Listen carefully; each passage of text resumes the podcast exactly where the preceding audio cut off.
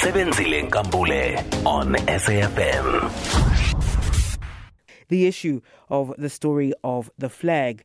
The Nelson Mandela Foundation, you'll remember, of course, took this matter to the Equality Court um, and uh, have welcomed the judgment by the Supreme Court of Appeal that the gratuitous display, public display of the old South African flag constitutes hate speech, unfair discrimination on the basis of race, as well as harassment. This after AfriForum had brought the matter before the court last year. Uh, the civic organization argued before the SCA that displaying the old South African flag during the 2017 Black Monday protest against farm killings was in fact not planned. It told the SCA that the Equality Court order was made without meeting the required threshold to declare the act as hate speech. I'm joined uh, um, in a moment by Neo Mokoba, who is the Nelson Mandela Foundation Narrative Development Manager. As the foundation, I think we're encouraged by this judgment that's just come out. It really is a win for everybody in South Africa that is committed to this project of nation building and protecting everybody's dignity. The flag represents um, a system and it is a symbol of hatred. It's a symbol of white supremacy. And it's a symbol that is intended, at least in its contemporary use, to demean black people, to demean um, women, um, and, and all kinds of people that aren't, um, you know, in the in the white supremacist group in that way.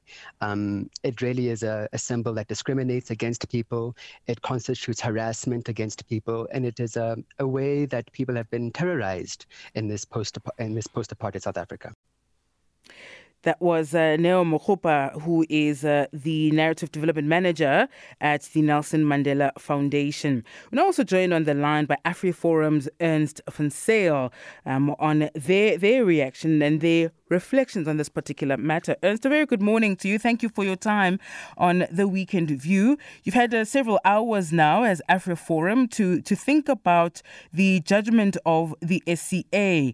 What are the next steps for you? Are you considering further legal action? And, and, and, or if, if not, um, what perhaps are some of the, the considerations that you would have made? I suppose even even uh, as you thought about taking it to the SCA, you thought you certainly had a chance here to, to challenge um, to challenge the view from the Equality Court. You've since lost that. Now, what next? Well, I wish I could uh, break the news here on your show, but unfortunately, we still have to uh, have more conversations with our, our, legal team, which will happen on Monday. Um, and then we will decide. So there's no decision yet uh, on what our next steps will be, um, but at, we will keep the, the public up to date uh, when we've decided. When it comes uh, to why uh, the the the second part of your question the big thing here that that needs to be understood is the fact that when uh, we lost the first court case, uh, we're dealing with a, a matter here, a, a, constitutional right, particularly freedom of expression, that is very important to any civil rights organization or any organization that finds themselves in the civil society environment in South Africa. So, therefore, one court case loss uh, shouldn't be uh, a deterrent when you know that your, your case is sound in regards to specifically a, a right as valuable as freedom of expression. And it is as valuable because it enables all your other rights. If you do not have freedom of expression as a right, uh, then you can't defend any of your other rights. Then, when your other rights are infringed, uh, you will have to watch on in silence uh, as it happens because you do not have the freedom of expression uh, to challenge the, the, the the attacks on your other rights.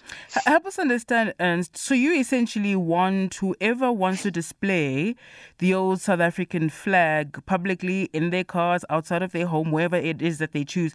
You you were saying that uh, they should have the right to do that, and if anything, you encourage them to do that.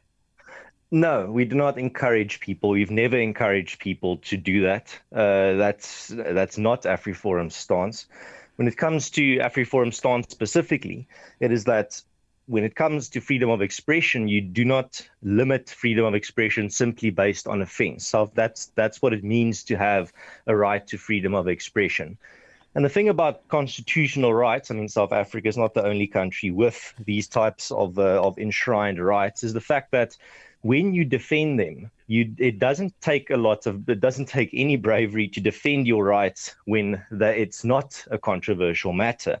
It's it precisely when it becomes controversial when rights are genuinely threatened and only the people that are that genuinely and really care about those rights are willing to even in a controversial fight stand up for those rights. That's what it means to value your constitutional rights and see why they are important. Is that even when the whole, even when almost the whole uh, country is uh, even in a, in a in a sense or in a in a scenario where everyone is against against you and only you stand alone but you know that you are right in regards to standing up for your rights you still have to do it out of principle that's what it means valuing the rights that you were given, the rights that people fought for. That's that's the thing, and and unfortunately, uh, it seems like many of our constitutional rights in this country are being watered down. They're, be, they're not being uh, properly defended. Every time when it becomes controversial to stand up for them, people shun, uh, people step back.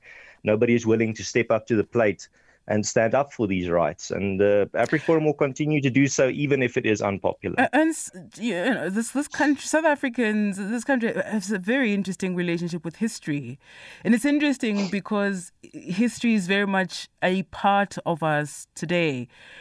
I imagine that you you have an appreciation that uh, that the flag as a symbol um, isn't isn't just a flag. And this particular matter for many South Africans isn't as, as as you you frame it just about freedom of speech. It's it's a reminder of of a very ugly and a brutal time in this country that remains with us today. The the scars of of that that, that time are are still very raw for many people, and so that that particular symbol of the oppression of the majority of people in, in, in this country isn't just an issue of freedom of speech. Do, do you appreciate that as AfriForum?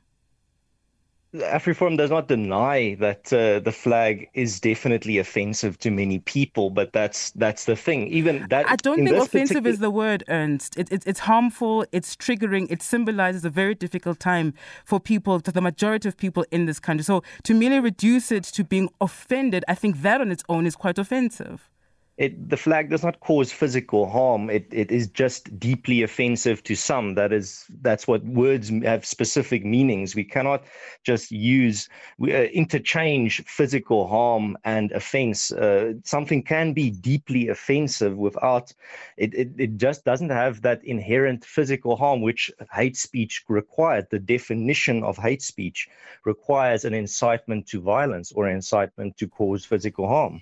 Ernst, if it, if it invokes the, the, the trauma as a result for many people, uh, the, the, physical assaults, the brutal murder of loved ones, of families, the limitations of rights that that was instituted by, by the apartheid government.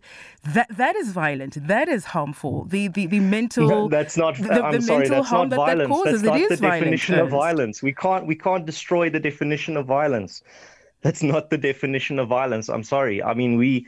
Yeah, I, I completely Emo- understand emotional that harm it, is not is not is, is not considered violence. Right? Violence has a very specific meaning. You, it, it, we can't just destroy the meaning of words. That the, uh, then we'll get to a point where you can't speak anything. You can't say anything because then you will be violent.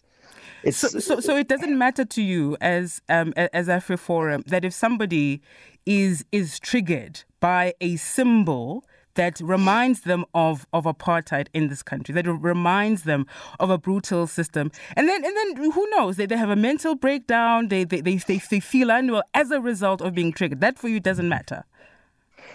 The, the thing is that with this case, it, it's about something bigger. It's it's the question: Do you want to live in a country where you can say you have the freedom to express yourself, you have the freedom to speak your mind. If people don't want to live in that country, that's fine. But then you can't say you live in a, a free country. Then you can't say you live in a country with freedom of expression.